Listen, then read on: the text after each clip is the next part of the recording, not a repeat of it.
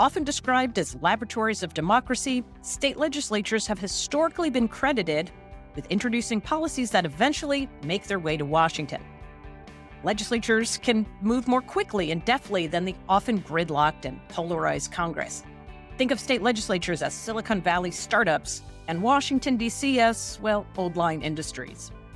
But in recent years, that polarization and partisanship has made its way to state capitals. After the 2022 election, there are fewer divided state governments and more one party majorities than we've seen in almost 70 years.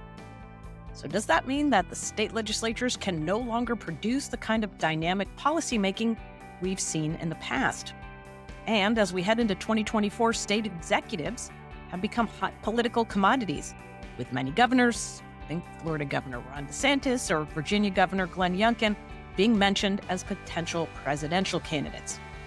Helping us dig through all of this and more is Reid Wilson, founder and editor of Pluribus News a new digital media outlet offering the most comprehensive coverage of state level public policy in America.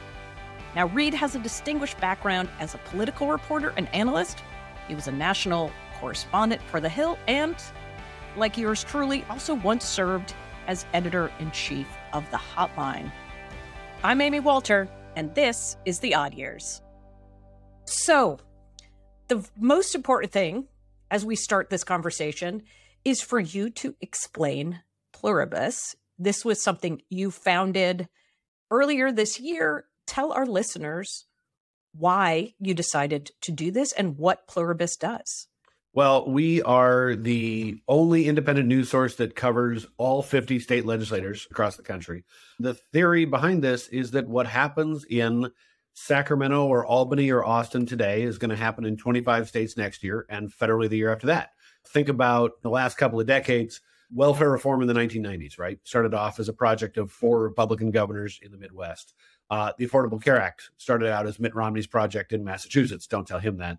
And the big bipartisan accomplishment under Trump, the criminal justice reform, started out as a project of the Koch brothers and George Soros together, if you can believe it, uh, in states like Kansas and Oklahoma and Texas. So, you know, I think that the next president's legacy is being debated right now on a floor in the state legislature somewhere. I just don't know who that next president is or what that next legacy is. And you know, there there are so many issues. Amy, you and I worked at the hotline and, and we had that like 50 state overview of what was happening in politics, looking at the policy behind those, you know, or sort of after the politics take place. There's so many good stories out there. And so while, you know, there are 500 people under the Capitol Dome chasing one story, I, know, I feel really grateful to be the one guy who chases 500 stories everywhere else. So right. Oh, well, Reid, that segues perfectly into my very first question for you because you're right. For years, there's been that saying that the state capitals are the laboratories of democracy, mm-hmm. right? They are much more um, deft and able to tackle policy issues where Washington kind of gets slowed down by process and politics. And yet, over these last 10 or so years, we've seen state legislatures become sort of wrapped up in the same partisan, polarizing paralysis, if, you will, that we've been seeing in Washington for some time. So, can you talk a little bit about that? Are state legislatures really as vibrant when it comes to policy as they were, say, back in the 90s or earlier than that? Yeah, I think they're actually more so now. Uh, hmm. I think they are they are doing more things because Congress is doing less. Let's take the tech space as a perfect example here. Here are a bunch of issues that no legislator has ever had to deal with because, you know, Facebook and YouTube and all the rest weren't a thing 10, 15, 20 years ago. Um, and what are those companies? Are they media platforms? Are they advertising companies? Are they whatever they happen to be? Is Uber a transportation company or is it just a networking company? Congress is not answering any of these questions. So the states are. And what we'll see in a lot of states this year is, you know, five different states will try five different things to regulate tech or to protect kids and privacy and things like that. And next year, five other states will adopt one of those approaches. So sort of the best one is going to is going to come to the mm-hmm. fore. We saw this in California in September. They passed a bill called the Kids Code which governs how social media companies treat kids. Please tell me they didn't use two Ks to no, do no, kids no. and code. Oh no, no, they did not. All right, that's the kind of thing that makes me insane. Sorry. So the Uh, kids code. Well, all right. So California passed it in a bipartisan basis. A Republican and a Democrat introduced it together. Actually, you probably know the Democrat. You remember Buffy Wicks? Uh, Yes, who was with the. Obama administration? Yeah. Yep. Yep. She's an assemblywoman in the California Assembly now. It's her bill. And after that bill passed in California, a Republican introduced her version in Minnesota and a Democrat introduced his version in New York. So we can already see something like that moving across the states. And that happens in literally every issue that you can think of. And when Congress doesn't do something, they leave it up to the states. The vast majority of states are completely controlled by one party or the other. So there's less partisan rancor because minority party has a lot less opportunity to win back control in an election and the majority gets to experiment. And so we see as a consequence we see some really innovative policy on the progressive side coming from Washington and Oregon and California and on the conservative side from Georgia and Arizona's been a real leader. They're going to be less so now they've got a Democratic governor, but places like like Georgia, like Iowa, Iowa. Oh my God, Kim Reynolds is doing. It's like getting her entire wish list right now. It's really really interesting to see. But yeah, I mean, there are some competitive states where the partisanship is akin to what happens in Congress. But because in the vast majority of states, one party overwhelmingly controls, that's less of an issue because the two sides are less competitive. That raises a really interesting point, Reid. So I looked at the fact that after this last election, fewer states now have divided government than we've seen in the last, I think, 70 years, right? Where it's one party in control of the governor, Yeah. state house, state senate than anytime we've seen in the last 70 years. That that was a recipe for maybe more messaging sort of legislation, you know, legislation that was focused almost exclusively on the issues that animated Republicans or issues that animated Democrats, progressives versus conservatives. What you're suggesting is actually those issues may still be there, but they're also doing stuff Yeah. in an innovative way on issues that aren't really the cultural hot points. So can you point to, so tech is one. Are there other play other issues you've seen this play out? Yeah, I mean, there are literally any issue we could talk about. They're there. Get to a few in a second, but I'll just say that 98% of the time that you hear about a state legislature, it's because they're doing something crazy that has gotten Fox News mad or MSNBC mad.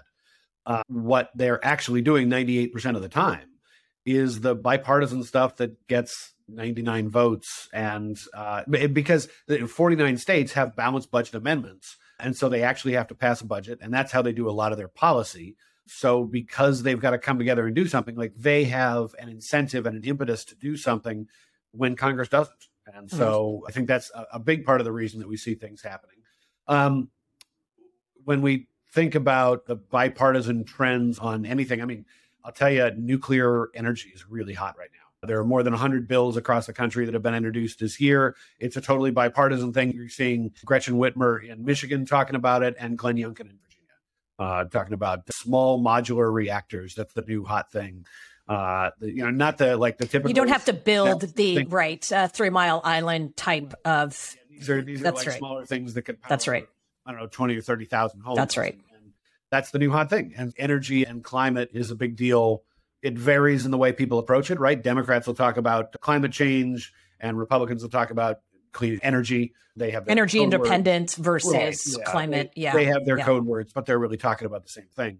Um, another big area of well, an area that that used to be bipartisan but is now becoming more partisan is on the education front. That's right. Um, and now there's sort of two sides of this. The bipartisan side is that right now, because states have so much money, like every teacher in America is going to get a huge raise. Blue states, red states, doesn't matter, you get a raise um, because there are these massive teacher shortages. And frankly, they can go to the neighboring state and get a big fat pay raise. And so why not keep them here? A really interesting thing, sorry for the tangent, but something I noted 10 years ago when I started covering the states, I was watching governors competing for businesses to try to attract businesses to their, their states.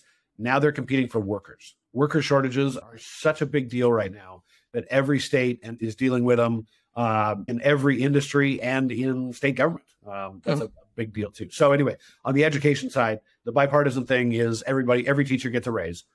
The more partisan thing is on universal vouchers and education savings accounts, both of which are big Republican priorities to give kids money to go to private schools or religious schools or for homeschooling. On the Democratic side, that is not as much of a priority, if you will. And that's before we get into the really contentious stuff like what passed in Florida last year. Don't say gay bill down there. Well, uh, and the issues about AP, uh, yeah. African American history, and things like this. So, is what you're sensing that while the AP story and the transgender issues maybe getting a lot of headlines nationally, these aren't consuming the state legislatures in the same way that they may be consuming our politics? They're not consuming the legislatures because the legislatures tend to move past these hot button issues pretty fast. This is a big part of the reason that we exist is that when a trend pops up in the states, it can spread like wildfire. Like a year ago, or maybe a year and a half ago, what share of Americans had ever heard the words critical race theory? But then it became a big thing, and then it got into the Virginia governor's race, and suddenly every red state was passing something, and they did it all real quick. This time around, uh, in just the first couple of weeks of session, we've seen a lot of transgender bills, a lot of bills about drag shows, a lot of bills about abortion.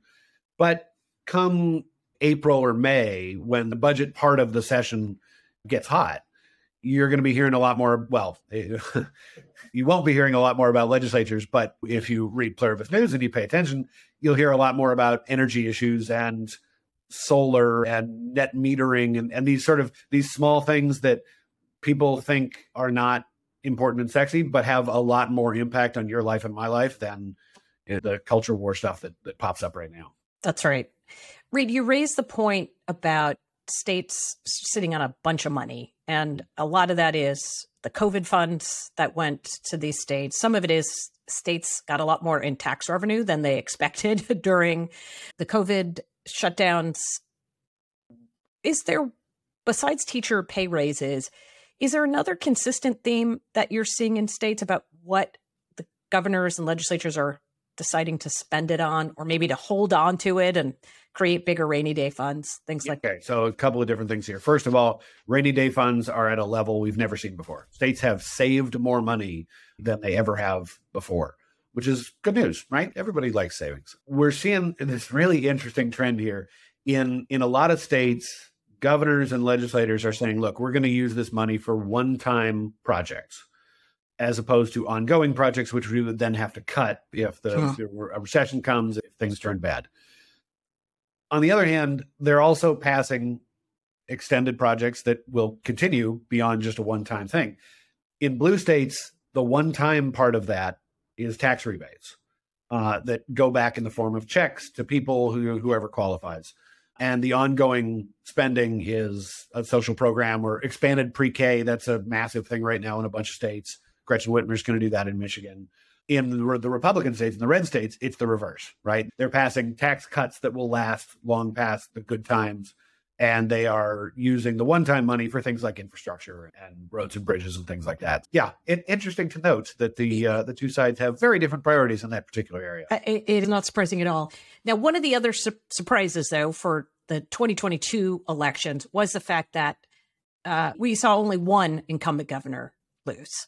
Yeah. I suspect that a part of that was that despite COVID coming at the very beginning or sort of the midpoint of their terms, they were blessed with the fact that the economy was not terrible in their states, right? What they thought they were going to have to do was go in and cut a lot of spending because their states suffered under COVID. What they were able to do was not only keep the lights on, but then even during the last election, give rebates and promises of more money going into people's pockets. So, do you think that was a big reason for the success that incumbents had in 2022? Or do you have some other reasons for what we saw at the state and gubernatorial level last election? I would say most governors were the faces of their local responses to, to COVID. And so everybody saw their governors leading. And yeah, they might not have loved shutdowns, or they might not have loved uh, opening up school closing and you know, yeah. what, whatever. But forgive me for stereotyping, but if you were the type of person who was going to get really mad about a shutdown, like I can probably guess how you're going to vote in November. And I don't think COVID changed a lot of minds. Mm-hmm. Um, you know, even in Nevada, the one instance where an incumbent lost, the economy was the economy is actually good. Like Nevada has historically high unemployment rates versus other states in the country, and Nevada's unemployment rate is lower now than it has been in a very long time. The problem is that it's it's such a service based economy, right? right? Everything is gaming. Those shutdowns really hurt Governor Sisolak, in particular, in the two main areas where he needed his votes in Clark County and in Washoe. I will say, I mean, like the hardest thing in American politics to do is to beat a sitting governor. And as a matter of fact, I just did the math on this. Over time, it's actually gotten harder. So over the last, uh, huh. it was between about 1980 and 2014, uh, it was about 80% of governors won reelection if they sought a new term. And since 2014, 90% of governors have won reelection as they seek a new term. So Sisolak is one of a small handful of, of governors who, who have lost. Um, it, but if you were going to pick a year, again, just in a vacuum, if you'd say, what would be a really difficult year to run for reelection? I would say that the reelection effort for a governor who had to go through a pandemic crisis, mm-hmm. an economic crisis, boy, that could be really tough for a governor to overcome in every single case. But for, yeah. as you pointed out, Sisolak, they all did really yeah, well. they did. And I think it's interesting to watch these governors um, because we're in sort of a golden age of governors. If mm-hmm. you're on the left or the right, you why would anybody look to the Senate for a presidential candidate these days? Like, okay, everybody's going to talk about Ron DeSantis. People should be talking about Brian Kemp. Like, I have never seen a candidate better use the levers of power, uh, the levers of government to to bolster his own reelection chances than I have Brian Kemp. That was incredible politics. Uh, on the left, you've got let's just talk about the new guys. I mean, Josh Shapiro and Wes Moore are going to be in the national conversation at some point.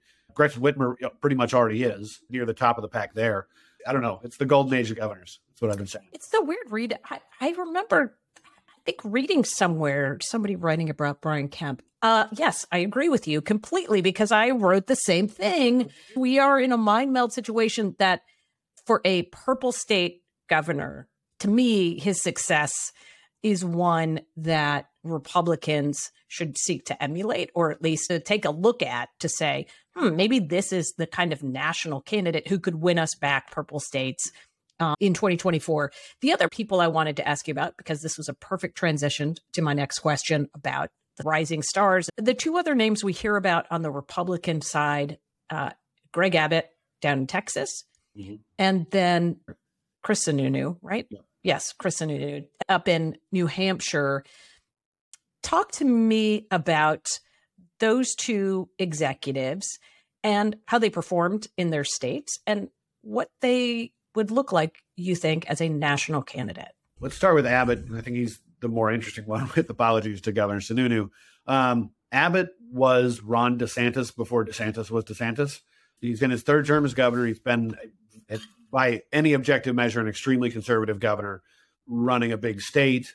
And let's not forget that while his predecessor didn't do great on the presidential stage, the predecessor of his predecessor was, you know, a two-term president, George W. Bush. I'm surprised that Abbott is not getting more attention has not been a conservative darling as much as other people have become and isn't out there more. Like I would expect him to have gone to Iowa and New Hampshire by now, but he really hasn't. Our mutual friend Chuck Todd thinks that this is the New York media's pro Florida bias. It is a fascinating point because both he and Kemp defeated Democratic superstars from 2018, right? Stacey Abrams and Beto O'Rourke. So even from the Republican base, they should be getting, uh, or yeah. he should be getting that same level of look. He took on the liberals' right. favorite candidate and beat him by an even bigger margin, but mm-hmm. that hasn't happened. It hasn't. Abbott has some really complicated politics of his own. I'll say one of my favorite things about states is that the Democrats versus Republicans story is so much less interesting than the Dems on Dems or the R's on R's. When it happens in these states, it's just an amazing story. And the constellation of Republican actors in Texas is really fascinating because you've got Greg Abbott, who is by all objective measures a conservative, but his lieutenant governor, who's very powerful in, in Texas under the uh, post Civil War Constitution, is Dan Patrick. And Dan Patrick is one of the, I would say, most conservative people in public office today. He's a former radio host, so he's got like he's got that that sort of I don't know oeuvre, if you will. Mm-hmm. That's not too stupid a word to use, but like he has made very clear that he will attack Greg Abbott or the House Speaker, who he has repeatedly attacked over the course of several different speakers. And when he does, the hardcore conservatives in Texas go absolutely crazy. And so Abbott is sort of looking over his shoulder at Patrick and the, the state house speaker, this poor guy Dade Phelan has to be the Chamber of Commerce Republican in the room. And anyway, it, it's really interesting. The internal politics, I'm sure, are playing some role at least in the fact that Abbott is not more prominent as a potential candidate. Um, when we talk about Sununu, just to touch on him briefly, like yes, great, you know, he's going to be he's going to be a candidate who makes it a couple of months before he drops out. Um, I'm sorry about the cat in the background. I love the cat in the background. Can you put him in the pictures? He what is what is he looking for? What's the deal, man? What's the deal? What do you need? You want food? Oh yeah. Yeah. Um, so Sununu, why are you so skeptical? He feels like yesterday's Republican. He's John Sununu's son and John Sununu's brother, different Sununus. I can never remember which is H and which is E. You remember? No, I do not. Okay. Maybe the elder, the the Bush the era is, yeah. H. I'm right. kind of thinking that, but but Sununu feels like yesterday's Republican. He's not the most conservative in New Hampshire. He has similar politics to Abbott, though there's no like arch conservative like Dan Patrick looking over his shoulder, making life difficult for him. But he's had his fights with conservatives in the state. And if you're not the most conservative or able to pitch yourself as the most conservative candidate in the Republican field, I mean, what chance do you have in a modern Republican primary? Uh, well, and his candidates lost primaries. The candidates that he handpicked in 2022 didn't do particularly well in Republican primaries either. Yeah. I mean, he's got a fantastic record as governor, and the Democrats don't bother to challenge him. The state senator who ran this time, did he break 40? I'm not sure he broke 40%, which is remarkable in, in a, a race in which, you know, Maggie Hassan won reelection relatively comfortably and in a state that hasn't gone Republican for a presidential candidate since Bush in 04, right? Or was it Bush in 2000? New Hampshire was the one state that flipped, but I can never remember if it went. It was two. That was did Gore win between 2000 and 2004. Okay. Um. Anyway, boy, get don't you're not supposed to stump me, Reid. Sorry. That's my job. All right. We're going to get into a quick lightning round here. For those of us looking for two things. One, the states to watch for in the 23 24 political context. In other mm-hmm. words, states that could either change hands or could become really important politically. Yeah. What would those be? Point you to Arizona as the number one. It mm. is a Democratic governor, two Democratic senators. Well, one Democratic senator, one independent who still caucuses with the Democrats. So I think we should just call her a Democrat. Uh, the legislature is very conservative, but the Republicans only have a one seat majority in hmm. both mm. chambers. And there's a tension between the conservatives and the moderates there. Uh, the moderates, I mean, the establishment, what you would have thought of as a Republican 20 years ago, and the election denialists of today, there's a big tension there, and it's going to pop at some point. Mm. I don't know if it'll be 2024, but the Dems came pretty close to winning back those chambers this year. On the other side, I think the Midwest is the place where Republicans are going to have the best chance in a lot of state legislatures. You know, Michigan and Minnesota just flipped this year. They could flip year. back in 2040. You know, mm-hmm. Democrats are being very aggressive in both states. Uh, they're doing a lot of stuff. They're basically the wish list that that both Governor Walz in, in Minnesota and Governor Whitmer in Michigan had are now just they're clearing the decks and passing mm-hmm. everything. And is that going to be too much? I don't know. But based on the demographic trends and what we've seen from the white working class voters in other parts of the Midwest, those states could be moving towards the right, despite the Democratic wins in 2022. So right. Um, all right. Now we're going to do the questions that are personal, the personal and political. Okay. All right. So, who was the first elected official that you ever met? Oh, I remember love who that this- was? oh, I wish I had the photo here. Mm. So when I was in second grade, I had this awesome teacher. Uh, her name was Miss Shea. It was spelled. It was a very Norwegian spelling. Like there was a K and a J in there, and I'm not really sure how. But there was a huge teacher strike in Washington State when I was in second grade, and I was really depressed because I was out of school for two weeks. And so my parents, in a you know nice way of teaching me about how a bill becomes a law, took me down to Olympia to meet my state representative uh, who was the chairman of the House Ways and Means Committee. And he talked to me about budgets and pie charts and, you know, well, these people want this money and these people want this money, but we only have this much money and all that stuff. And I followed his career as he became King County executive, and then he became governor, and then he became Commerce Secretary under Obama, and Obama's ambassador to China, and it was Gary Locke. Um, and I Does he I- know this story? Yes, he does. I have a photo of him, and I mean, you know, I'm yay high. I'm second right. grade. He's for some reason, I guess this was the thing in the early '90s. He has a tie that's like down to his knees. it's just way over tied. Uh, but I, the last time I saw him, I had brought the photo, and I showed him his photo, and he literally like physically jumped. He's like, "Oh my god!" And he was he absolutely loved it. So we had a great talk there. So, is he the reason you do what you do now? Or that trip, one- the reason? he's one of them. I think that was the first manifestation of it. Over the course of the last couple of months, I've sat down with literally hundreds of state legislators, and more than a few of them have asked me if they should ever run for Congress. I say, Mhm. absolutely not. Why would you ever do that? You know, you come here to be the just one vote in out of out of your majority or your minority, even even worse. Uh, when in your state legislature, it's like you can do something for your constituents. Like when they pass the infrastructure bill, it's not Secretary Buttigieg who decides which bridge gets built, or you know Peter DeFazio when he's chair of the infrastructure committee. No, it's the local legislators and the local city council people and all that. That's where you have the most impact. Yeah, it's not the most glamorous, but it's where you're going to have the most impact on people's lives. I think that's where I saw that for the first time was when Gary Locke explained that all to me. That is a great story. Thank you. Such a great story. Um, I think I know the answer to this question, but I, I might not. This is about um, sports. Okay. If you could watch any sporting event live, what would it be? I did. Uh, I watched Oh. the one I wanted to a couple of years ago. I got to go see the Tour of Flanders and Paris-Roubaix, uh, and I wrote about it for the Washington Post. And I actually rode Paris-Roubaix. Uh, I know. I can't believe you did that. Yeah, know. I'm, I, you rode the cobblestones. Yes. So for can I can I give? Yes, please explain the right. hell of the North too.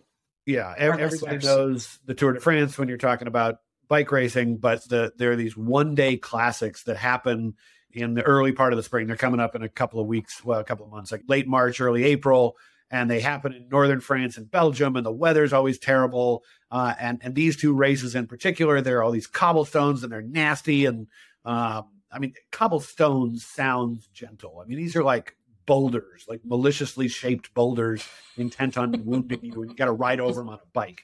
I am only lucky that I didn't break my collarbone. So um, those are cool to see. You know, I guess the next one I want to go see is Strade Bianche, which is super cool. They ride up into Siena, up this like 18% grade at the end of uh, a day on the white roads of Tuscany. Like, I mean, hard to beat that, right? That is amazing. Amazing. How many times did you wipe out Once. on the cobbles? Okay. Once.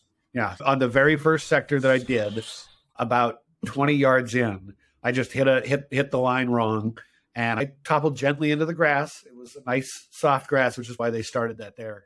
But I have this distinct memory of looking up at the sky, thinking to myself, "Oh my God, what have I done? I have so much more of this to go," Yeah, and thinking I was never going to make it. but you did. I'm very proud of you. I found somebody who looked like she knew what she was doing, and I followed her, and she took me over the right line. So there we go. well, Reid Wilson, this has been great. Thank you for taking time. I know starting your own brand new business comes with a lot of responsibility. So I really appreciate you giving a little bit of time back. And a shout out to my fellow hotline alum, editor in chief. All of the hotliners say, right, once a hotliner, always a hotliner. We, we stick together. Of course, we'll be encouraging not just our listeners here, but I do. I encourage everybody I talk to to subscribe to Pluribus. It is a fantastic look at what is going on in the 50 states, the trends, the outlook, and more importantly, I think, and that is my takeaway from this conversation, the optimism about politics because it shows that it can actually, it does actually work most of the time. We just tend to, and the political press just tends to spend a lot of time on what's not working. Yeah, yeah. I think Yeah. that's the case. And thank you so much for having me. Of course. The Odd Years is brought to you by the Cook Political Report.